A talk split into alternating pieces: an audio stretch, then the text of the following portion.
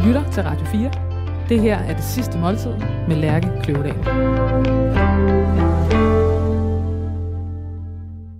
Anja Ceti Andersen, eller Anja C. Andersen, velkommen til dit sidste måltid. Fedt, jeg blev helt i tvivl. Til dit sidste måltid. Du er astrofysiker, og så er du astronom. Ja. Jeg vil faktisk give dig en masse ord på her indledningsvis, som du meget gerne må sige ja eller nej til, om du vil have med som en introduktion. Ja, astronom og astrofysiker er det samme. Det er det simpelthen. Så bare vælg en af dem. Godt at vide, fordi det kan jeg kan se i den research, jeg har lavet på dig, jeg er ikke den første, som heller putter for mange navne på, end for få. Ja, det er faktisk det samme ord for det samme, så hvis du gerne vil vide, hvad forskellen er, så kan du spørge om det. Okay, det skal jeg gerne forklare. Skal vi tage den helt up front? Ja. Hvad er forskellen? Så forskellen på en astrofysiker og en astronom, det er sådan, at tidligere, hvor teknikken ikke var så veludviklet, så det at være astronom, det var ligesom den, der observerede, det var den, der stod ved kikkerten. Ja. Og det var simpelthen en kunst, fordi der lavede man optagelser på sådan nogle fotografiske plader, som var sådan nogle store glasplader, der var sværtede, og man skulle eksponere, og man skulle fremkalde dem i mørkekammer. Og det var et håndværk, altså at være god til det. Og det var astronomerne. Astrofysikerne, det var så dem, som godt kunne lide at sove om natten, som derfor sad om dagen med papir og blyant, og kiggede på de data og analyserede det, der var kommet på billederne. Og så prøvede at regne den ud, sådan helt bogstaveligt talt. Hvad er det, vi ser? Hvorfor ser den stjerne anderledes ud end den? Hvorfor den galakse på den måde? Og nu er det så blevet sådan, at teknologien har gjort, at vi bruger ikke glasplader, de skal ikke fremkaldes. Vi har det, vi kalder CCD'er, som står for Charge Coupled Devices. Det er det samme, man bruger en mobiltelefon, så det er jo elektronisk. Og det er meget nemmere at fortolke. Det er også meget nemmere at lave de der optagelser, så det vil sige, og kikkerterne er meget mere automatiseret, og der er sådan en hel masse automatiske løsninger, som gør, at man ikke pludselig kan trykke på knappen, og så får kikkerten til at dunke ned i gulvet, så spejlet går i stykker og sådan noget. Så derfor kan næsten enhver idiot få lov til at stå sammen med kikkerten og ikke ødelægge alt for meget. Og vi kan også alle sammen analysere data, fordi vi har computeren til at hjælpe os. Og en rigtig computer, altså det vi kalder en computer i dag. I gamle dage, der var en computer, det var jo et menneske, typisk kvinder, for de skulle kun have det halve løn, som sad og målte op på de der glasplader for at finde ud af, hvad der var forskel på de forskellige stjerner. Så i dag kalder de fleste af os nu astrofysikere, fordi der så også er sket det, at astronomiske observatorier, som før var selvstændige institutioner, er blevet lagt ind under universitetet, og der er de så blevet lagt sammen med afdelingen for fysik, og så er det ligesom blevet til astrofysik. Imponerende. Så, utrolig meget, altså no wonder du vinder priser for formidling hele tiden. Utrolig meget viden pakket ind i bare indledningen af programmet. Men i hvert fald, astrofysiker er den, du selv vælger. Ja, så det er det, vi kalder os i dag, og det er sådan en global trend, kan man sige. Altså. Astrofysiker, Danmarks første professor i offentlighedens forståelse af naturvidenskaben og teknologi. Ja. Ligestillingsforkæmper.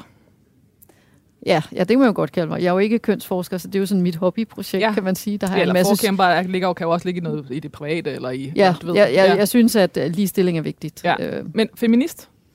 Jamen, altså, en feminist er jo en, der mener, at kvinder og mænd skal have lige muligheder, så det er jo... Ja. Og det tror jeg faktisk, de fleste mennesker er. Der er mange, der ikke vil tage det i deres mund, men det tror jeg, fordi de faktisk ikke har været inde på Lex.dk eller de røde ordbøger og slå op, hvad det egentlig betyder. Ja, den har fordi det betyder egentlig ikke andet, end at man sådan tilslutter sig, at man ikke synes, at kvinder skal holdes nede, fordi man synes, at de er dummere end andre. Forfatter, foredragsholder, forsker, stjernestøvsfortæller, naturvidenskabsforkæmper, ekspert i kosmisk støv, nysgerrig nørd. Anja C. Andersen, velkommen til Det Sidste Måltid. Tak skal du have. Det blev en af de lange, og nu kommer Jonas med maden. Simpelthen. Ej. Og jeg kan afsløre, at det er en relativt specifik menu, og det I skal have, det er foie gras med, som du skriver, smørristet brød. Ja. Og nu er sådan noget som sur, der er jo kæmpestort i København. Men altså, foie gras, vi er i Frankrig, så skal det være baguette. Det kunne være brioche, men nu tænker jeg baguette. Ja. Du kan simpelthen ikke have en surdejsbrød siddende på det stykke foie gras? Ah, de bruger det ikke rigtig så meget i Frankrig, vel? Nej, modtaget. Det er ikke meget. Nej, der er det hele hvide. Ja, det hele hvide, ikke? Ja. Jeg har lavet en lille blommekompot ved siden af, så man kan... Ej, lækkert. Og så var der alligevel lidt surprise. Det er godt. Jeg skulle lige have mig selv med på den. Ja, det er godt. Ja. Det bliver det kun bedre. Og så skal jeg have champagne til. Og det er som terrin, ikke? Ja, lige præcis. Champagne til, og ikke for sød. Nej. Så jeg håber, den er ligger for jer. Ej, skal vi starte med at skåle? Jo, lad os gøre det. Tak, Jonas. Vi vil også skåle med Jonas. Ja, han tager den bare i en flaske. Skål. Så. Anja, hvorfor har du bestilt foie gras? Altså, jeg elsker foie gras, og det har jeg gjort, siden jeg fik det første gang. Jeg synes simpelthen, det smager så himmelsk, og jeg har så dårlig samvittighed over at synes, det smager så godt. Fordi det er jo som fra et dyrevelfærdssynspunkt, så det stemmer jo ikke sådan overens med det menneske, jeg synes, jeg skal være, som jeg skal være sådan et godt menneske, som ikke går ind for, at man holder dyr på den måde. Men det smager bare helt vildt godt. Og så tænker jeg om, hvis det var mit sidste måltid, så har man vel lov til at synde en sidste gang. I sandhed, ja. Så derfor så tænker jeg, så skal det bare være foie gras. Altså, men det er jo et meget modigt valg. Altså, så jeg kan godt afsløre, altså jeg er ude på restaurant, og de serverer foie gras, så jeg er aldrig i tvivl om, hvad jeg skal have. Altså, så tænker jeg, at det skal bare være det. Et af de ord, der går igen alle vegne omkring dig, er flittig. Altså får ekstremt meget gjort. Og når det dobbelt af os andre. Og, altså det er sådan nogle, der er sådan nogle hastighedsord på dig. At man kan i hvert fald sige, at jeg ikke er arbejdssky. Så lider jeg at være tidsoptimist, har jeg valgt at kalde det. Mm-hmm. Der er også nogen, der bare synes, man er dårlig til at planlægge, ikke? Jeg lavede sådan en forestilling sammen med Lotte Andersen. Skuespiller Lotte Andersen. Om Marie Curie. Og Lotte, hun ville gerne have, at jeg skulle ligesom sådan bare være mig selv, og det var fint, fordi jeg er jo ikke nogen skuespiller. Men jeg skulle ligesom komme ind fra højre med en tavle, og så skulle jeg sådan lige forklare, hvad var det, hun fik Nobelprisen for, og hvad var det, hun fik den anden Nobelpris for, og ligesom redegøre for fysikken i det, ikke? Og jeg tænkte, jamen, det er da super sjovt, det kan jeg jo godt, jeg skal jo bare lige hive ind og ud, ikke? Og de skulle spille i 3 uger, og så tænkte jeg, nå ja, okay, det kan jeg jo godt blokere de der 3 uger, og så være der hver aften inde på Musikteateret herinde i Indre By, som ikke er så langt fra, hvor jeg bor. Så jeg tænkte, det kan sagtens lade sig gøre, men det jeg jo havde glemt at tænke over, det var, at når man siger ja til sådan noget, så skal man jo øve. Så der var jo også 3 uger før, hvor man skulle øve. Plus er jeg jo glemt at tænke over, at det var jo ikke det eneste, jeg lavede de 3 uger. Der gik jeg jo stadigvæk på arbejde og havde en fuld arbejdsdag. Og så bare løb direkte ned til teatret og spillede. Og det betød jo så, at jeg aldrig var hjemme. Og du ved, ikke fik noget ordentligt aftensmad og sådan noget. Så det var simpelthen så hårdt. Altså det var super sjovt, men det var virkelig, virkelig hårdt, ikke? Og så bagefter, når man sidder nogle år tilbage, senere og kigger tilbage på det, så tænker jeg, på en måde var jeg glad for, at jeg ikke havde regnet ud, hvor hårdt det var. For jeg er enormt glad for at have haft den oplevelse, ikke? Men det, altså, men det var da enormt hårdt. Altså, der er også noget med, at man når jo også enormt meget ved at være tidsoptimist. Altså det skal man jo heller ikke underkende. Altså man når også mere, fordi man tror, man kan nå det. Altså, har du anlæg for stress? Altså vil jeg sige, lige her i år, for sådan første gang i mit lange liv, nu er jeg jo blevet 57, så har jeg altså haft sådan nogle perioder, hvor jeg tænker, okay, det her, det er alle stress, sådan noget, men man ikke kan huske, og man har stået og snakket med folk, og 10 minutter senere, så har man glemt det, og man møder folk, og man står og tænker, jeg kender dig. Giv mig 5 minutter, så skal jeg nok huske, hvad du hedder, og hvem du er, og sådan noget, ikke? Og hvor det begynder at blive sådan lidt kritisk, når det ikke bare er sådan en eller anden tilfældig eller en studerende, man havde for 10 år siden, men rent faktisk er nogen, som man så i denne uge, altså i denne ugeagtig, som man ligesom burde være lidt skarpere på det, ikke? Så til næste år, der skal jeg på sabbaticals til Princeton Universitet, hvor jeg skal være det over 7 måneder og kun forske. Og det tror jeg faktisk er meget godt, Fordi så skal man jo, for at kunne forske, skal man finde sin indre ro. Altså, så skal man jo kunne fordybe sig. Mm-hmm. Og man skal kunne grave ned i noget, som er virkelig, virkelig svært at sidde og nørde med det i lang tid. Og det kan man altså kun, hvis man sådan i bedste yogastil får pulsen helt ned. Får tæmt hjernen for alt muligt andet og tager det der lange tunnelsyn på, der hedder, nu sidder jeg med det her. Og jeg rykker mig ikke ud af flækken de næste 14 dage, før jeg ligesom har fået neglet, hvorfor der er 2 pi, som jeg ikke kan gøre rede for i den her udregning, altså. Ja, dyrker du yoga? Ja, det er jeg begyndt på for nogle år siden. Ja. Og jeg synes, det er min egen store overraskelse, at det er helt vildt sjovt. Jeg har gået til klassisk ballet, siden jeg var 20, da jeg begyndte på universitetet. Og blev 20, så gik det op for mig, at jeg faktisk havde nået en alder, hvor form ikke bare var noget, man var i. Altså, hvis man ville blive ved med at kunne løbe efter bussen og gå op ad trappen uden at blive forbudt, blev jeg nødt til at gøre et eller andet. Dyrke noget idræt sådan på lidt systematisk. Og der var jeg jo studerende, og så fandt jeg ud af, at der var Københavns Universitet, der havde studenter i idræt. Og så kiggede jeg på deres, og så fandt jeg ud af, at man kunne gå til klassisk ballet. Og jeg elsker klassisk ballet, og jeg har været vild med klassisk ballet, og det, hvis jeg skal bebrejde mine forældre noget, så var det, at de ikke sendte mig på balletskolen, da jeg var 7. Men det, jeg ved nu, så tænker jeg, at det var rigtig godt, fordi jeg har simpelthen ikke fysisk Min krop er ikke skabt til at være balletdanser. Det er sådan noget, man skal have høje brister, man skal være meget mere fleksibel. Mm. Altså, jeg er mere fodboldspiller kropsligt, end jeg er balletkropsligt, fordi jeg har ikke høj brist, og min hofte er sådan, at jeg kan faktisk ikke få benene særlig langt ud til siden, og mine sener er ikke særlig fleksible, hvilket jeg har været enormt ked af. Men nu hvor jeg er blevet ældre, så har jeg fundet ud af, at det er faktisk en fordel, fordi at mange af dem, som jeg altid har beundret, fordi de var enormt fleksible, de har jo nu alle mulige problemer med ledene. Og det har jeg jo ikke, fordi mine led har aldrig kunne overbøjes, eller overstrækkes, eller gøre noget, som de ikke skulle kunne gøre. Altså, så der er også nogle fordele ved. Men jeg går stadigvæk til ballet. Ja. Nå, gør det. Og jeg går altså stadigvæk huske på KU Studenteridræt. Du går til ballet? Jeg går til ballet hver fredag. Fra 17 til 18.30, og så går jeg for yoga fra 18.30 til 20. Og så har jeg også virkelig betjent min aftensmad, når jeg kommer hjem om fredagen, og weekenden er godt, og om lørdagen er øm, og sådan noget. Så har jeg følt også. Ja. Har du sådan noget protestantisk med dig? Altså sådan noget... Altså nu, hvad skal jeg sige, nu er det bare en sætning, men du siger så har jeg også betjent min aftensmad. Altså har du et forstår man regnskab i den der? Ja, altså det var jeg ikke klar over før, at... Så mine forældre var ikke medlem af folkekirken, og jeg er ikke døbt, og jeg er ikke konfirmeret. Jeg er så blevet voksen døbt senere. Ja, det kommer vi ind på senere. Ja. Nå, Anja, jeg har nogle overskrifter med på til din nekrolog her. Og der er en række af dem, og jeg vil gerne bede dig om at forholde dig til dem, og vælge en i sidste ende. Eller måske finde på en ny sammen med mig. Den første hedder Stjernestøvets fortæller. Astrofysiker Anja C. Andersen er død. Den er jo fin, vi arbejder jo med stjernestøv. Men jeg tror, da jeg var studerende, hvis der var en, der havde kommet som spåkone og sagde, du ender med at blive international ekspert i stjernestøv. Så ville jeg tænke, det lyder eddermame kedeligt. Nå, altså, det er sjovt, fordi det er jo fordi, du har dine faglige briller på, fordi når jeg læser den op, så synes jeg jo, det lyder som det mest magiske i hele verden. Jamen det, jeg sidder og arbejder med, det er jo støvpartikler, og i virkeligheden er det røgpartikler, ikke? Så det er sådan noget, man ser, når solen skinner ind ad vinduet derhjemme. I hvert fald hjemme hos mig, så er der sådan en masse små partikler, ikke? Så nogle er der ude i rummet. Og de blokerer for stjernernes lys, og bliver ramt af stjerner, så de stjæler noget af lyset fra stjernerne. Så det, jeg jo sidder og kigger på, det er, hvordan baggrundsstjerners lys bliver spredt på de små støvkorn, og prøver at finde ud af, de her små røgpartikler, hvad de så er lavet af, ikke? Så i virkeligheden arbejder jeg med lysspredning på små partikler, ikke?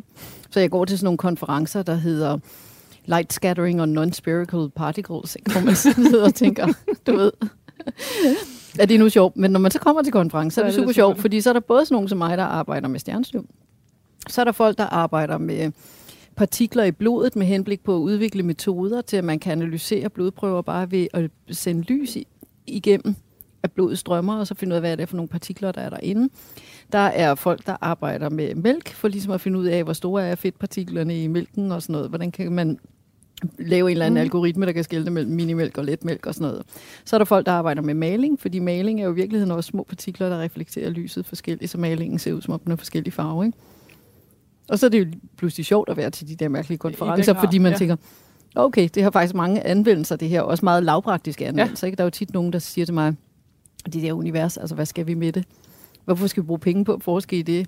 Og så tænker jeg, jamen, altså det er jo ikke sådan, det er jo ikke irrelevant viden. Altså det kan faktisk også bruges til noget i det helt almindelige, lavpraktiske hverdagsliv. Ja, så det bliver en god oversætter på en eller anden måde. Ja. Det er jo kun, det er jo klart, fordi at du ved, hvis der er noget, der er skrevet poesi og digte og sange og hvad vi er om, så er det jo til hver en tid, altså stjernestøvet, det lyder jo magisk.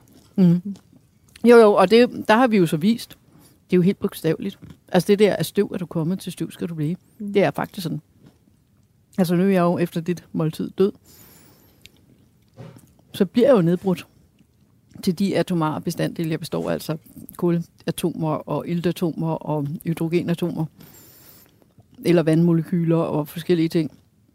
Som jo bliver inkorporeret i jorden, som derfor bliver til nye æbletræer, eller bliver til CO2 i luften, hvis jeg bliver brændt. Eller... Og så er der... Nogle planter, der bruger det i fotosyntesen og laver ilt ud af det, som du indånder, ikke? Så det hele kører jo sådan en kredsløb. Og når solen går under om 4,5 milliarder år, så fordamper jorden jo. Og så kommer alle de der enkelte atomer jo ud i det helt store kosmiske kredsløb, hvor det så bliver til nye stjerner og nye planeter, ikke? Og det er jo egentlig meget smukt. Altså, så der er sådan et stort kosmisk genbrugskredsløb, som vi er en del af. Bruger du den viden eksistentielt? Forstår du, hvad jeg mener? Altså, er der... Er der et andet? Har du et? Ja, altså både år kan man sige, fordi på en måde så synes jeg jo, det er meget smukt. Mm. Og samtidig som, så er jeg jo blevet voksendøbt, fordi jeg synes, det der med at gå i kirke kan noget. Mm. Med ligesom at sidde og synge de der salmer, og jeg synes, det er spændende. Og så tror jeg, at det er meget sundt at blive mindet om, at man er et menneske, og det er okay at være et menneske. Og det at være et menneske, det er også at fejle, og det er faktisk også okay. Fordi det er det vil sige at være et menneske. Hvis man ikke fejlede, så var man jo Gud. Altså, og i virkeligheden blive mindet om, at det er meget godt, at man ikke er perfekt, fordi så havde man nok ikke nogen kæreste, kan man sige. Så, fordi ingen gad at være sammen med en, der var perfekt. Perfekt, fordi hvis man var den eneste, der var perfekt, og alle andre ikke var, altså det ville jo give enormt meget skævhed i enhver relation med andre mennesker, ikke? Så der er jo egentlig noget smukt i, at vi ikke er perfekte. Fordi det er jo også det, der gør det interessant at være sammen. Fordi hvis vi så er uperfekte på forskellige vis, så kan vi jo hjælpe hinanden med at blive mere perfekte. Mm. Og det synes jeg, der er noget meget smukt i. Og det er det, jeg føler, jeg får, når jeg går i kirke. Ikke? Og det får jeg ikke i fysikbøgerne, altså, kan man sige. Ikke? Overskrift nummer 2 lyder sådan her. Viden er fandme ikke et synspunkt. Astrofysiker og kvinden bag hashtagget, Anja Ceti Andersen er død. Jeg tror, jeg ville være ked af, hvis det var det eneste, jeg blev mindet for. Fordi det er jo sådan en lille parentes i alt det, jeg synes, jeg står for. Mm. Altså, i forbindelse med en udsendelse på... Og en lidt kedelig parentes, ikke? Ja. Jeg så... Hvis dem, der lytter ikke ved, hvad det går ud på, så er det, at jeg deltog i et program på DR, på det, der hedder P3 Ung, hvor de gerne vil tage livstag med konspirationsteorier. Så laver de så det greb, DR, som jeg ikke er klar over. Så jeg er derude, jeg bliver interviewet en time af en journalist, som hele tiden afbryder mig og stiller nogle virkelig, virkelig mærkelige spørgsmål. Og min datter kan huske, at jeg kom hjem og sagde, jeg har talt med den dummeste journalist i dag, så aldrig har været ude for noget lignende. Det kan jeg ikke selv huske, fordi det der med at have meget travlt, det er jo, så er man jo altid på vej til noget andet. Så på den måde, så dvæler jeg jo ikke særlig lang tid med noget. Og det er heller ikke så godt. Men det gør jeg så ikke. Så er jeg jo videre og laver noget andet. Så jeg har faktisk glemt alt om det her interview i februar, da jeg så fik en mail i maj, hvor der stod, hej Anja, nu er vi så færdige med det her, og forresten, og den bliver sendt i morgen, lægger vi den på YouTube. Og vi kan nu fortælle dig, at det var faktisk ikke den her journalist, du snakkede med, men hun havde sådan en flat earth person i sin øresnegl, som var der stillede alle spørgsmål, ikke? Og så skrev jeg bare som er en, som mener, at jorden er flad. Ja. Som har gjort det til sit levebrød nærmest, der mener, at jorden er flad. Og så sagde jeg bare, det kan man da ikke, det der uærligt. Altså, du ved, hvor jeg sådan tænkte, og blev sådan lidt paf, fordi jeg tænkte, at på en eller anden måde, det der møde, som man jo har som forsker, når man stiller sig til rådighed for journalister, det er jo sådan en eller anden aftale, troede jeg. Sådan, som man ikke altid planlægger, det har jeg jo heller ikke gjort med dig. Jeg har jo ikke sat mig ned og haft 2 timers lang samtale om, hvad vil du spørge mig om, og hvad et eller andet. Der er jo ligesom sådan en eller anden gensidig tillid til, at du hænger mig ikke så meget ud, så jeg ikke kan tåle det. Til gengæld, så er jeg enormt mødekommende og er så ærlig, som jeg kan hele vejen. Ikke? Så derfor var jeg simpelthen så chokeret, fordi at, jeg har jo talt med mange journalister, jeg vil ikke ud, så jeg skrev jo bare, det synes jeg simpelthen var uærligt. Og så fik jeg viden om, de synes selv, det var et godt koncept. Og hvis jeg var utilfreds, så kunne jeg klage. Og det gjorde jeg så. Så der havde jeg så slet ikke set, så klagede jeg. Og så, så kom vi så i presselogen på TV2, som synes jo, det var interessant, at der var en forsker, der var oprørt over DR. Hvor de så interviewede os begge to, og så blev jeg simpelthen så harm på ham der, redaktøren fra DR, som ligesom, som bare sådan ligesom sagde, jeg havde jo ikke noget at komme efter, det var jo ligesom, de havde jo lavet et program, hvor de viste, at der var 2 forskellige synspunkter. Så var jeg bare sådan, viden er fandme ikke et synspunkt. Og min mor, som er enormt sød og ser alt, hvad jeg er med i, når det kommer på tv, hun ringede til mig, hun plejer altid at ringe og sige, ej, du var fantastisk, eller du så skøn ud, eller du var smukkere end alle de andre, eller du virkede klogere end alle de andre, eller så hun siger altid sådan en eller anden pind, og der siger hun, du bandede på tv, jeg troede, du var bedre opdraget. Jeg sagde, ja, det må du undskylde, det var ikke så godt. Til gengæld, så folk, jeg kender, der har forstand på presse, de var bare sådan, Anja, det skal du simpelthen ikke finde dig i, og nu skal du høre, det der, du sagde der, det er faktisk en god sætning, den skal du sende ud som sådan en hashtag. Så jeg lavede sådan en tweet, der bare var hashtagget. og så løb det fuldstændig. Som viden er fandme ikke et synspunkt. Så det er jo ovenikøbet også sådan et virkelig sjovt akademiker-hashtag, fordi alle andre mennesker, når de laver hashtag, de ligger sig jo 4 dage i hård kamp med at prøve at gøre det så kort som muligt, fordi hashtag skal jo være enormt korte. Og her har man et hashtag, som nærmest fylder 2 linjer på Twitter, og nærmest alle de anslag, man overhovedet må have. Ikke? Men det skabte så en masse debat. Og t-shirts. Og t-shirts, ja, så blev der lavet nogle t-shirts. Og det, som så er interessant, synes jeg, som rækker... Så nu har jeg så klaget til pressenævnet, og der kører en eller anden sag, og det bliver afgjort her i november måned. Så det viser også noget om, hvor lang tid sådan noget tager.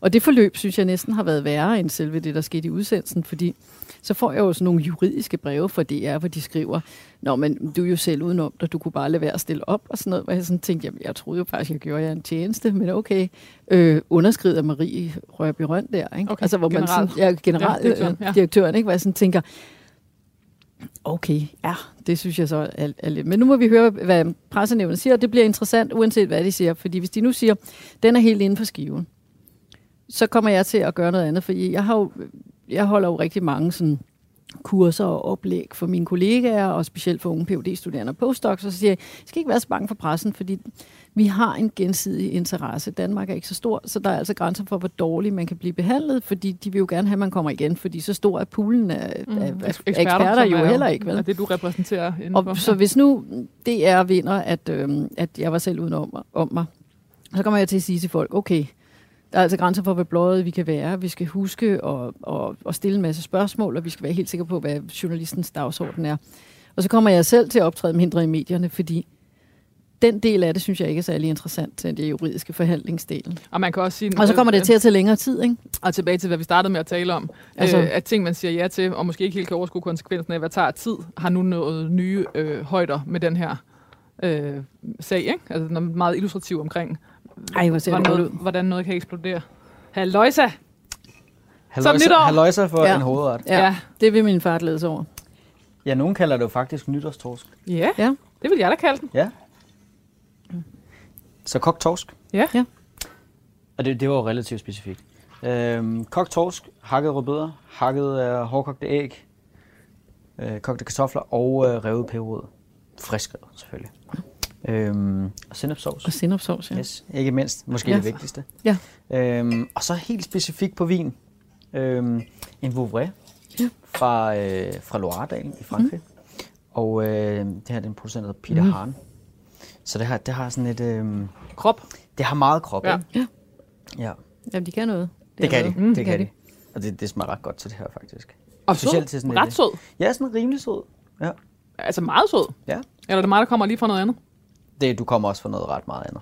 Ja. Anja, hvorfor skal vi have så specifikt på vin? Og, er det også nytårstorsk for dig? Nej, det er ikke nytårstorsk, det er bare min livret. Og det er noget, min far han lavede, og jeg har bare elsket det, siden jeg var barn. Jeg var sådan et lidt mærkeligt barn, der godt kunne lide stegt lever, godt kunne lide hjerter i flødesovs, og elskede kogt torsk. Og den her ret, det synes jeg bare var det mest fantastiske. Så det var ligesom, da min far levede, og hvis han skulle lave mig et eller andet mad, så var det det her. Det var og han døde for 2 år siden, og så tænkte jeg, det var meget passende lige at minde ham. Og min mor er helt hvid med Vouvray hvidvin, dog ikke sød. Hun kan kun lide ting, der ikke er søde. Ja. Men vi har haft ferie nede i Loiredalen og sådan noget. Og jeg har også selv haft mine børn på ferie nede i Loiredalen, og det er bare et virkelig, virkelig skønt sted. Så det er cadeau til din mor og far? Ja, så det er cadeau til min mor og far, og samtidig også den stafet, man har givet videre til sine børn og sådan noget. Så det en lille homage. Så er der ikke et øje tørt. Men det er min livret. Det smager bare godt. Jeg tænker, man skal vel have sin livret, hvis det er det sidste. Det er simpelthen det, man skal. Og du har ret, det er i hvert fald en deler for børn. Den der med torsken. Og og steglever. Og, er du galt. Ja. Altså, jeg ved ikke, om der er nogen, der spiser steglever mere. Det er i hvert fald sjældent, man hører om det, ikke? Altså, god gamle gardine. Men indmad var med, og ikke så usædvanligt, da jeg var barn. Nej. Man burde også spise noget mere. Men det kræver jo en god kok, ikke? Fordi man kan jo hurtigt koge en fisk til døde, og man kan hurtigt stege et stykke lever til en fugle. Hvor har jeg siddet til mange nytårsfester med den der sennepsov, som er sådan en gelatine, altså som man så ikke nærmest kunne åbne munden, og så når den først gik i forbindelse med torsken, der var blevet kogt for meget. Ja.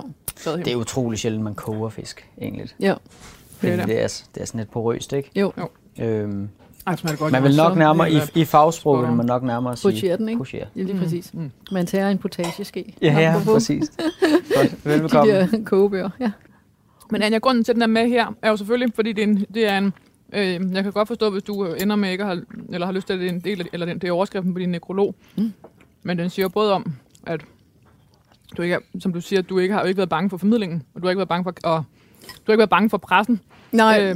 Men også, at du kaster dig vildt og blodigt ud i, hvad der må komme din vej. Ja, fordi... Ja, altså fordi og så selvfølgelig, at det var det. Hvis jeg bliver indigneret, jeg har måske sådan en udbredt retfærdighedssans. Så hvis jeg synes, at noget er uretfærdigt, så kaster jeg mig ind i det. Altså, så hvis jeg synes, at nogen bliver uretfærdigt behandlet, eller et eller andet, jeg er jo også en af dem, der altid giver penge til folk på gaden, og støtter alle mulige forskellige formål, med fokus på kvinder, børn og uddannelse. Fordi jeg har sådan en idé om i verden, det bedste vi kan gøre for verden, det er at uddanne unge kvinder, så for de får en skole. Altså, så er jeg jo helt op at køre over Afghanistan, altså så alt hvad der er, hjælpeorganisationer, der prøver at give de der piger noget uddannelse, ikke? Og de unge mænd også, altså fordi vi kan jo ikke gøre det alene. Altså de unge mænd skal være uddannet nok til de indser, at det faktisk er en fordel, hvis begge køn er uddannet. Og det er jo det, der er godt for samfundet, ikke? Og det er det, der bringer os frem. Og det tror jeg faktisk, jeg har fra mine forældre, og måske særligt fra min mor, fordi hun er også sådan en, der, hvis der er et eller andet, altså så kan hun ikke holde kæft. Så er der en her, som simpelthen bare hedder, hun gjorde sig umage. Astrofysiker og Anja Ceti Andersen er død, og den er der udelukkende, fordi du i et interview til Berlingske i 19 har sagt, at hvis hun kunne skrive sin egen nekrolog, så håbede hun mest af alt, at der skulle stå præcis det. Ja, den tror jeg også, jeg ville være glad for. Mm. Anja, din nekrolog starter her. Den lyder sådan her. Det gav altid Anja Ceti Andersen et sug i maven og se ud i himmelrummet. Følelsen af at se månen hænge lige der, klar til at blive plukket som et æble, og samtidig vide, at den er flere 100.000 kilometer væk, fascinerede hende. En fascination forankret i forskning og fortabelse. En magisk kombination af de interessante og udfordrende, konstant vidensmæssigt udvidende astrofysiske processer og det æstetisk smukke. Lysende stjerner, et særligt skær, månens dale, Orions tåge. Det var en sand barnlig begejstring og forundring, der varede ved hele livet, og som gav liv til konstateringen. Det må jeg da bare forstå. Hvordan er den start? Den synes jeg er fantastisk. Det er en blanding af Ugebladet Søndag fra 2018 og Information 2019. Okay. Det hele startede, da Anja Ceti Andersen i 7. klasse havde en vikar, der begejstret fortalte om galakser, stjerner og planeter. Samme dag gik hun hjem til sine forældre og fortalte, at hun ville være astrofysiker. Sådan blev det. Da familien på grund af hendes fars arbejde en overgang boede i Saudi-Arabien, bestak forældrene deres dengang 15-årige datter med en stjernekikkert, for at hun skulle synes bedre om at bo i det fremmede land. Det virkede. Og der var jeg så 13. Der var du så 13? Ja, så jeg boede der fra jeg var 13 til jeg var lige før jeg fyldte 16. Okay. Hvad for en barndom havde du? Hvad kommer du fra? Altså, så jeg er... Og også, hvad kommer dit mellemnavn fra? Ceti? Ja, så jeg er født og opvokset i Hørsholm. Min mor var uddannet skotøjsekspeditrice og gik ud af 7. klasse. Og min far, han læste til det, man dengang kaldte akademiingeniør. I dag ville man kalde sådan en teknikumingeniør. Mm-hmm. Så er der ikke nogen af dem, der er studenter. Så jeg blev den første student i familien. Og er storesøster? Til en bror, der er 7,5 år yngre, som også er blevet student. Og det har været vigtigt for min mor, at vi skulle have den skoleuddannelse, hun ikke fik. Altså, så hun er jo altid... Så der er ikke nogen, der har spurgt mig, om jeg har lyst til at gå i gymnasiet. Det var ligesom bare, at du har evnerne, du skal have den der uddannelse, jeg ikke fik. Du skal have de der papirer, som jeg aldrig fik, så du er mere frit stillet til at gøre, hvad du vil. Altså, du skal simpelthen bare... tror hverken de eller jeg havde tænkt på, at man så skulle ende som professor på Niels Bohr Institut. Det var langt over, hvor barnet overhovedet kunne tænkes på det tidspunkt. Stop, slap af, det var slet ikke. Ja, altså, så hvad hedder det? Og da jeg så skulle i skole, da jeg var 7 år, så min far er også fra Hørsholm, min mor er fra Hammershold, som ligger oppe ved Hillerød. Og så gik det op for dem, at så skulle jeg i den samme skole, Userød skole, hvor min far havde gået, og nogle af de lærere, min far havde haft, de var der endnu. Og det kunne de simpelthen ikke bære. Så var de med til at stifte Hørsholm Lilleskole. Så der startede jeg. Men så flyttede de til Far Midtpunkt, som jo var sådan det nye spændende trendy på det tidspunkt. Og arkitektonisk. Og derfor flyttede jeg så skole og var så heldig i 2. klasse at komme på en skole, der var blevet grundlagt af komponisten Bernhard Christensen, som hed Den Lille Skole, som er Danmarks ældste lille skole, som ligger på Gammel Mosevej 228. Og jeg elskede den skole. Altså, som I virkelig elskede den. Altså, som I, jeg var til et klimamarch her sidste weekend og møder min matematiklærer fra 4. klasse, og vi står bare og krammer og synes, det er det mest fantastiske. Altså, det var en fantastisk skole, fantastisk klassekammerat, og jeg synes, det var så fantastisk at gå i skole. Og fordi det var en lille skole, og fordi tiderne var der i starten af 70'erne, så var der sådan meget fokus på, at man skulle ikke tvinge børn til noget. Altså man skulle heller ikke tvinge dem til at lave grammatik og sådan noget. Det skulle ligesom komme, når de kom selv. Og jeg er så en af dem. Det kom faktisk aldrig rigtigt der med at sætte sig ned og lære grammatik. Fordi det er jo bare kedeligt, ikke? Der er jo noget, man skal lære. Men til gengæld, så matematikken synes jeg var sjov nok. Så der havde jeg ikke noget problem med at sidde og lave slaveregning i det uendelige, men grammatik. Og det gør så, at jeg stadigvæk staver virkelig, virkelig dårligt. Og går og overvejer, om jeg skulle til at få taget den der ordblindetest. Fordi måske er der nogen grund til, at jeg staver så dårligt. Og var enormt glad for at gå der, og der var enorm frihed. Altså, det var jo sådan meget ansvar for egen læring på et tidspunkt, hvor det jo nærmest ikke, og vi var på fornavn, og alle lærerne spillede guitar og var sådan hippie-agtige, og forældrene var jo med ind over, og vi var på lejrskole 2 gange om året, og vi lavede teaterstykker, vi spillede musik, og der var virkelig sådan højt til loftet, og der kom virkelig mange kunstneriske, af dem jeg gik i skole med, som er blevet kunstneriske, for der er ikke så mange, der ligesom mig er gået sådan den der vej. Og jeg var simpelthen så glad for det, og så sluttede skolen med 7. klasse, og derfor var det, at mine forældre tænkte, så var det jo ikke noget problem, fordi jeg skulle alligevel skifte skole, har de tænkt. Og så kom jeg jo så ned i sådan en kæftrit- og retningsskole, som en international skole er, hvor man sagde herre og fru, og hvor man jo ikke havde klasseværelse. Man havde heller ikke en klasse. Læreren havde klasseværelse. Ja. Og så gik man rundt. Amerikanske tankegang. Det var sådan amerikansk, fordi 60% af eleverne var amerikanere. Og så vandrede man jo rundt, og så var man ligesom på besøg hos litteraturlæreren, eller hos matematiklæreren, eller naturvidenskabslæreren, eller hvor det nu var. Og var med en forskellig konstellation af elever i hver klasse. Så der var ikke nogen, man altid var sammen med. Så man var mere sådan en årgang, der havde forskellige timer. Og det trives jeg helt vildt godt i. Og det har jeg tænkt meget over siden, at jeg kom fra det der enormt frie med, hvad har du lyst til at lave i dag, og ansvar for egen læring og sådan noget, ikke? Til det der fuldstændig rigide og lektier, og jeg synes, det var enormt spændende med lektier. Jeg synes, det var enormt spændende med karakterer. Og man kan sige meget om Saudi-Arabien, men der er aldrig overskyd. Det er altid stjerneklart. Og der er ikke meget andet, man kan lave som ung pige, end at lave sine lektier og sidde og kigge på stjernerne. Nej. Altså, så der var zero distractions. Altså, hvor man kunne sige, hvis jeg havde været i Danmark, så var det jo der, man var begyndt at feste, og man havde drukket øl, og man havde alt muligt. Det gjorde man så ikke i Saudi-Arabien. Der sad man ligesom... Man kan sige meget om Saudi-Arabien, men der er ikke overskud. Nej, det var det. Så jeg sad så ud om natten og kiggede stjernerne, og jeg synes, mine forældre blev for irriterende, og det var de jo tit, fordi det var jo fra jeg var 13 til jeg var næsten 16, ikke? Ja. Vi boede i sådan en ghetto, som hed en compound, hvor min fars firma og et andet firma, som havde sådan en joint venture, så det var Philips eller Ericsson, der skulle sørge for, at saudierne fik telefoner.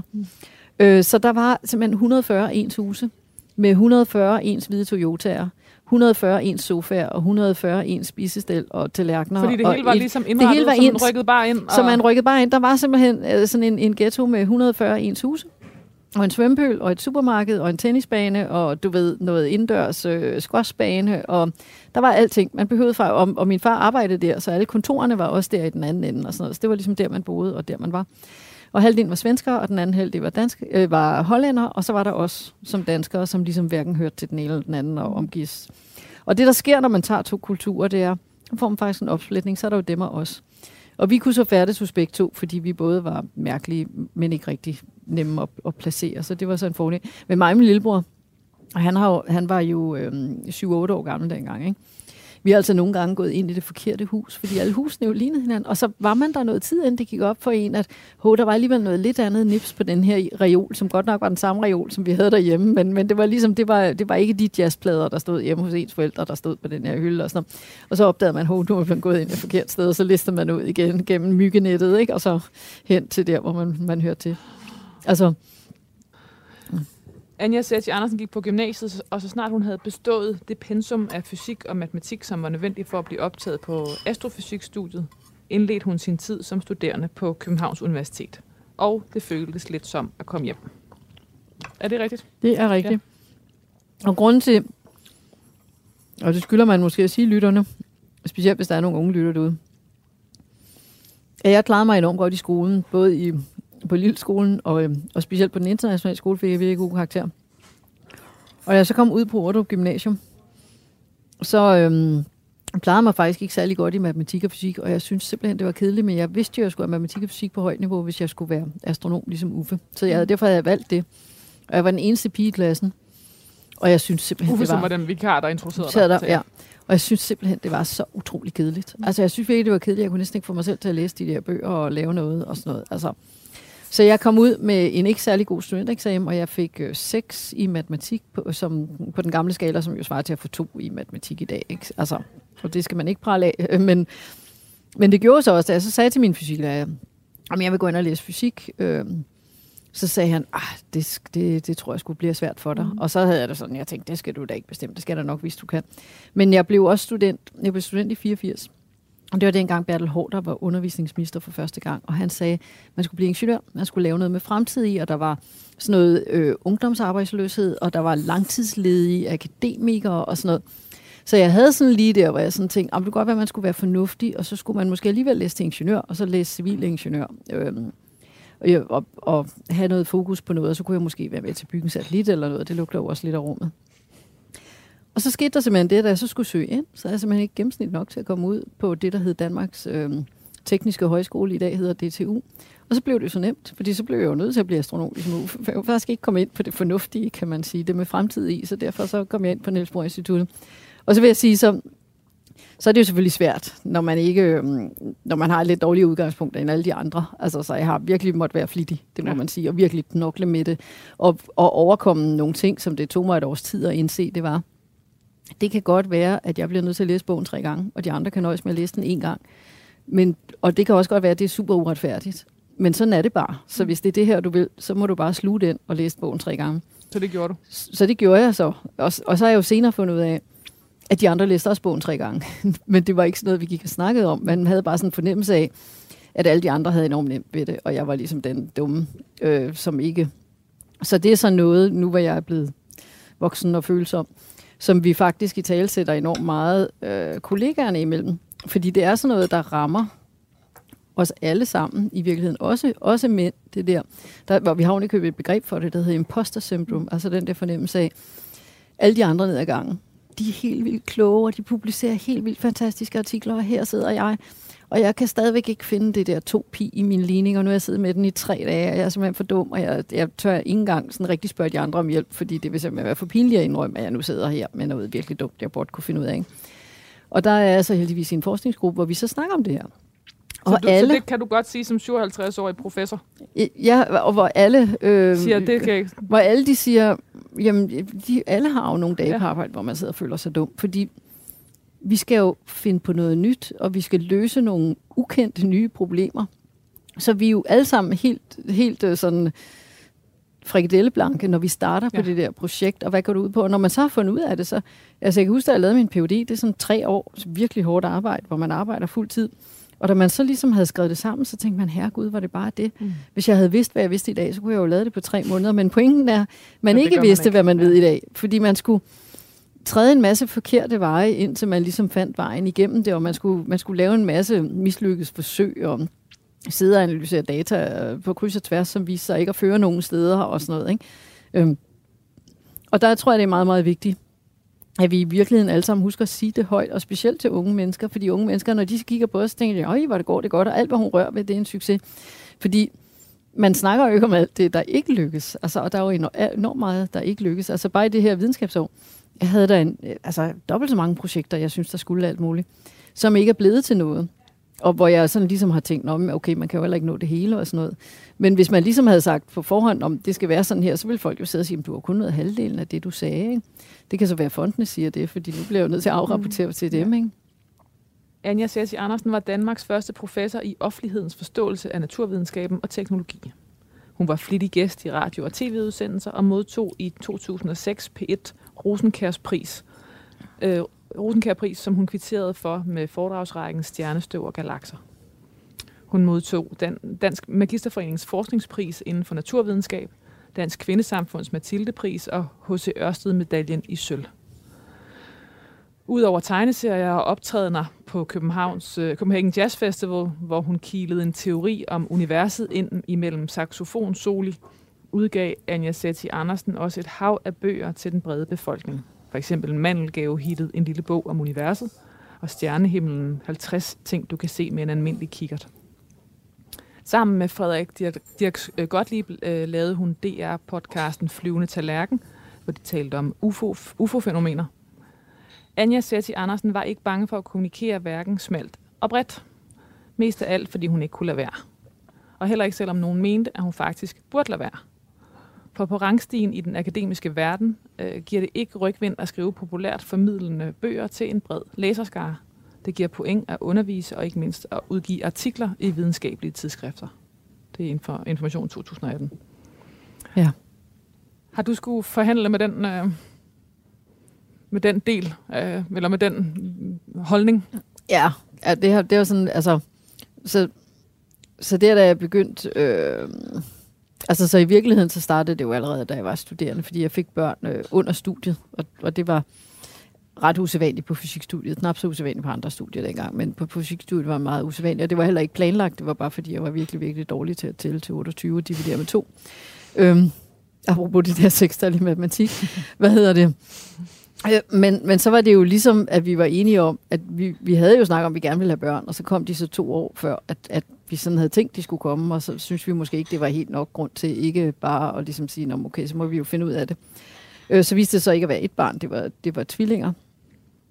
Og der blev jeg sådan mødt af, synes jeg, underviserne på Niels Bohr Institut, som var, nå, hun viste ellers nogle gode takter, men nu er det jo ligesom kørt. Altså, ikke? Og hvor jeg sådan tænkte, herregud, altså, du ved, det er jo bare børn. Altså, du ved, alle mennesker, eller ikke alle, men næsten alle mennesker i verden får jo børn. Altså, det må man kunne finde ud af, ikke? Det er jo set før i verdenshistorien i hvert fald. Så jeg moslede jo så bare på, og fik så skaffet mig, der dengang hed fakultetsstipendium, så penge til et PhD-projekt, og skulle så finde mig en vejleder. Og der kan jeg da også huske, min vejleder sagde, at hvis du skal jo være dedikeret, hvis du laver PhD, så må du ligesom ansætte en ung pige eller nogen til at hente de der børn, ikke? Hvor jeg sådan tænkte, det behøver du da ikke blande dig i. Altså, du ved, de har jo en... årstal er vi i? Ja, der er vi jo i 92, ikke? Og hvor jeg sådan tænkte, jamen, de har jo en far, det finder vi ud af. Altså, du ved, det får vi jo ordnet, det der, ikke? Jonas, du bliver nødt til at afbryde nu. Ja. Altså, hold da kæft. Ja, det er det så tid. Ja, det skal jeg love for. Og I skal have Perbelle Helene. Ja. Jeg tror lidt, der er 2 variationer af det. Man kan få det med flødeskum, eller man kan få det med vaniljeis. Og det, det er flødeskum altså, er ikke den rigtige. Det er nej, den der, jeg ville også mene, det var vaniljeis. Ja. Men den står helt... Du har kun lige skrællet den, men toppen er stadig på. Det er det er meget pushering i dag. Ja, det er rigtigt. Ja. Og så selvfølgelig... Ja, sådan en blid en. Du ved, du bare ligger i sådan noget stille vand. Stille vand. Ja, stille vand. Det dybe, hvad er det, man siger? Noget med noget. Lidt chokolade, sovs, ja, tak. Og så skal jeg have lidt sauterne. Og den er varm, kan man se på måden. Den er lidt... Se, det er fysikeren, ikke? Du kan se på måden, som chokoladesovsen reagerer med den kolde is på. Så har du jo straks afsløret temperaturforskellen mellem de 2 elementer. Fordi du kan se chokoladesovsen, når den reagerer med pæren. Det ser anderledes ud, fordi pæren er ikke helt lige så kold. Den er ikke helt lige så kold. Det er skarpe øje. Sauterne? Ja. Simpelthen, jeg tror faktisk, det er første gang. Ja, det tror jeg også. Jeg elsker sauter. Men det er lækkert til sådan noget her. Altså, det er det, vi taler sammen. Det er Ej, det er god. Og det er simpelthen det. Tusind tak, Jonas. Velbekomme. Hvorfor skal vi have pære? Jamen, jeg ved, jeg har bare altid elsket pære, vel alene. Ja. Så det er også så da jeg voksede op, så det er altid min far, der har lavet mad. Ja. Og min mor har taget opvasken. Og det var sådan en dessert, han lavede. Og så den var jeg bare helt vild med. Så han lavede pærbelle alene, og så lavede han pizza melbær i sådan en lang periode. Det var ligesom de 2 desserter, når der kom gæster. Det var sådan en klassiker. Anja Ceti Andersen var en aktiv del af Københavns Universitets mentornetværk for unge kvindelige forskere.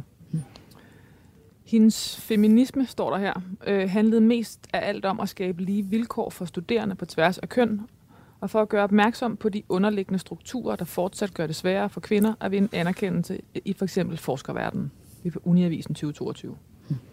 Hun brugte blandt andet sin stemme til at gøre opmærksom på, at kvinder skal kæmpe hårdere end mænd for at nå frem blandt topforskere, fordi de, ifølge undersøgelser, skal publicere 2,4 gange så mange artikler i videnskabelige tidsskrifter som mænd, før de kommer i betragtning til forskningsmidler. Og hun talte højt om, hvordan forskellige diskurser knytter sig til kønnene i forskningsverdenen.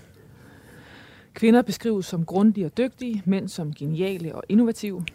Diskurser både mænd og kvinder falder ned i, når de beskriver hinanden.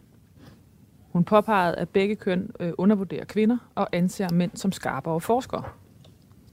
Og derfor pegede hun på, hvorfor og hvordan vi bør ændre dette faktum.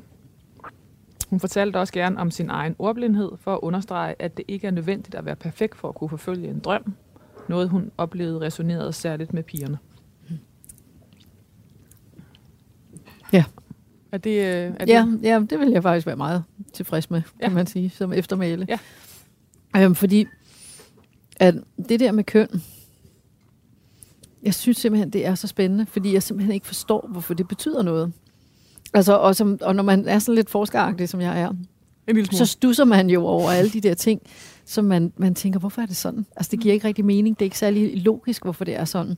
Og der er det med køn. Det er altså en af de der ting, hvor jeg tænker, jeg kan simpelthen ikke forstå, at det betyder noget. Og derfor er jeg sådan lidt nysgerrig på det, og også sådan lidt åben nysgerrig på det, ikke? Og så engang bliver jeg jo super indineret og tænker, at det er jo simpelthen helt urimeligt. Og jeg synes måske, at den, der har beskrevet det bedst, det er her Bente Rosenbæk, som engang sagde, jamen Anja, du må forstå, Københavns Universitet blev jo grundlagt i 1479, tror jeg det er, som en mesterlæreruddannelse for mandlige teologer. Og en gang imellem opfører systemet sig, som om det stadigvæk er vores kerneydelse, ikke? Og så tænker jeg, det giver jo enormt god mening, at systemet er ligesom bare bygget op til noget, og nu vil vi bruge det til noget andet, og så er det selvfølgelig ikke. Men jeg synes, det er spændende det der med, at vi kvinder synes, mænd er lidt federe. Ja. Og mænd også synes, at mænd er lidt federe. Ja. Altså, der er der et eller andet virkelig spændende med det. Hvordan kan det være, ikke? Samtidig med, at hvis man lige skal sådan være lidt stereotypagtig, så er det jo kvinder, der er samfundets kit, kan man sige, ikke? Fordi hvis man kigger på sådan fordelingen, så kan det godt være, at det er mænd i toppen, men det er jo også ret meget mænd i bunden. Altså, hvor man kan sige, at kvinder, vi er bedre til at gribe fat i hinanden og gribe ud efter hinanden, så vi er sådan mere i et midterlag og fanger nogle af dem, der er på vej ned, men måske holder vi så også nogle af dem nede, der er på vej op. Og måske er det godt for verden, altså fordi dem, der vil op, nogle af dem er jo fede nok, men mange af dem, de udviser måske ikke modhold og ressourcer og kommer til at træde på andre, ikke? Altså, elsker det der bibelcitat, som siger sådan et eller andet, eller det er nemmere for en kamel at komme igennem et nåleøje, end det er for en rig at komme i himlen, ikke? Fordi der er jo et eller andet med, at hvis man pludselig får meget magt, eller man får mange penge, så bliver det meget, meget, meget, meget sværere at være et godt menneske. Altså, det er meget nemmere at være et godt menneske, hvis man ikke har så meget magt over andre mennesker, ikke? Fordi så kan man ikke gøre så meget fortræd, kan man sige, ikke? Så det synes jeg er enormt fascinerende. Så jeg er jo ikke kønsforsker, så en gang imellem, når journalister ringer og siger, kan du ikke mene om noget om alt muligt, ikke? Så understreger jeg altid, altså personen Anja, mennesket Anja, har masser af holdninger til det her. Og jeg har jo læst rigtig meget, fordi jeg ikke kan lade være forskning om det. Men fordi jeg ikke er kønsforsker, så er jeg jo ikke kvalificeret på samme måde som en kønsforsker, ikke? Ja, til gengæld, så de kønsforskere, jeg så engang imellem, når jeg ringer til dem og siger, ikke dig, der skal tage den her, så siger de, nej, det gavner faktisk også, at du tager den. Nå. Fordi at det er jo nemmere for mig at gå ud og sige, hvorfor kønsforskning er enormt vigtig, og det er et vigtigt område for, og vi holder fast i det her. Fordi så tænker folk, nå okay, det får hun jo ikke noget ud af at sige. Ja. Men så hvis de selv skal gå ud og sige, vi er faktisk super vigtige, og det er vigtigt, vi har vores forskningsfelt, så tænker folk, ja, selvfølgelig, det siger alle jo ikke, altså, som gerne vil have nogle penge. Altså. Anja Ceti Andersen var en passioneret, nørdet, nysgerrig og begejstret astrofysiker. En hardcore naturvidenskabskvinde. Og så var hun troende.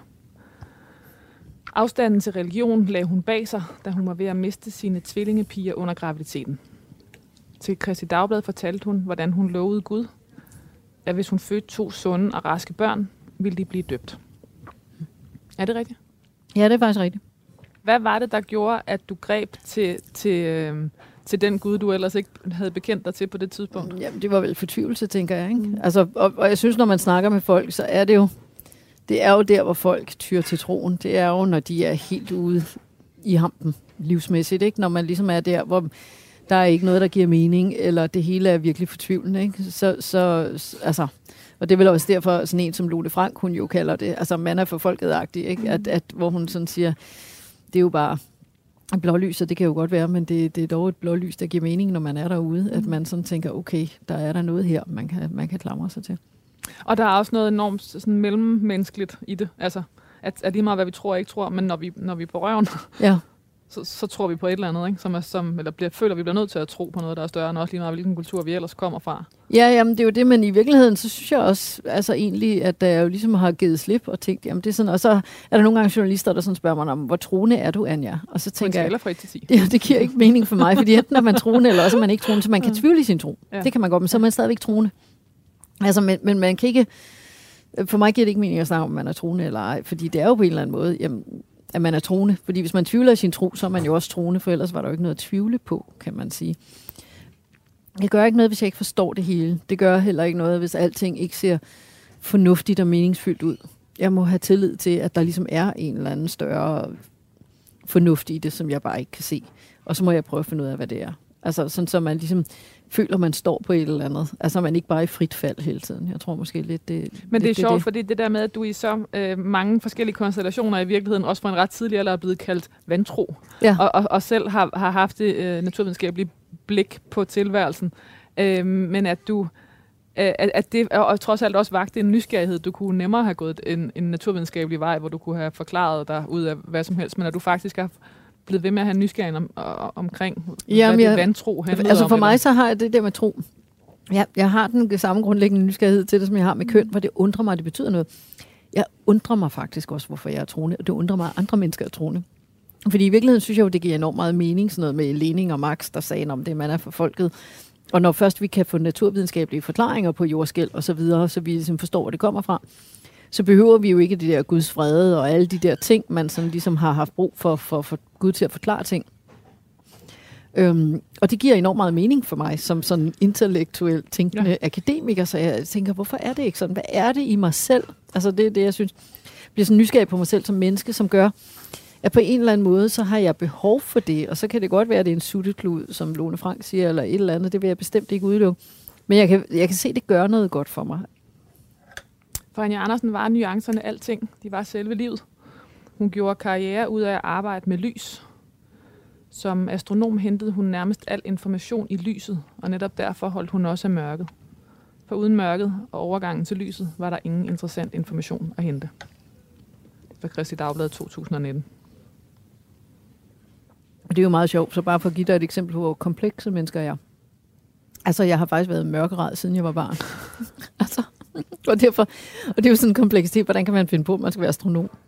Og man er bange for mørke. Jeg har simpelthen sovet med lyset tændt lige indtil jeg blev så gammel, så jeg begyndte at have kærester overnattende.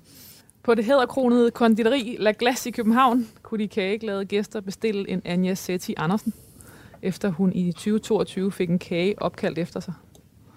Solbærgelé omgivet af mascarponemus, citronmasserin med mandelsplitter sat på citronmørdejsbund, overtrukket med chokoladeglas, pyntet med stjerne, planet og et strejf af guld. Anja Ceti Andersen efterlader sig sine 3 børn og sin samlever, astronom Derek Watson. Ja. Æret være hendes minde. Tak. Og han har faktisk også 2 børn, så der er 2 bonusbørn også. Vi har 5 sammen. I har en flok. En flok, ja. Anja Ceti Andersen, hvad skal der stå på din gravsten? Jeg tror faktisk, at jeg bare tænker, at den skal være sådan helt enkelt, så der står astrofysiker Anja Ceti Andersen, og så fødsel og dødsdag. Jeg har gået og tænkt på, om...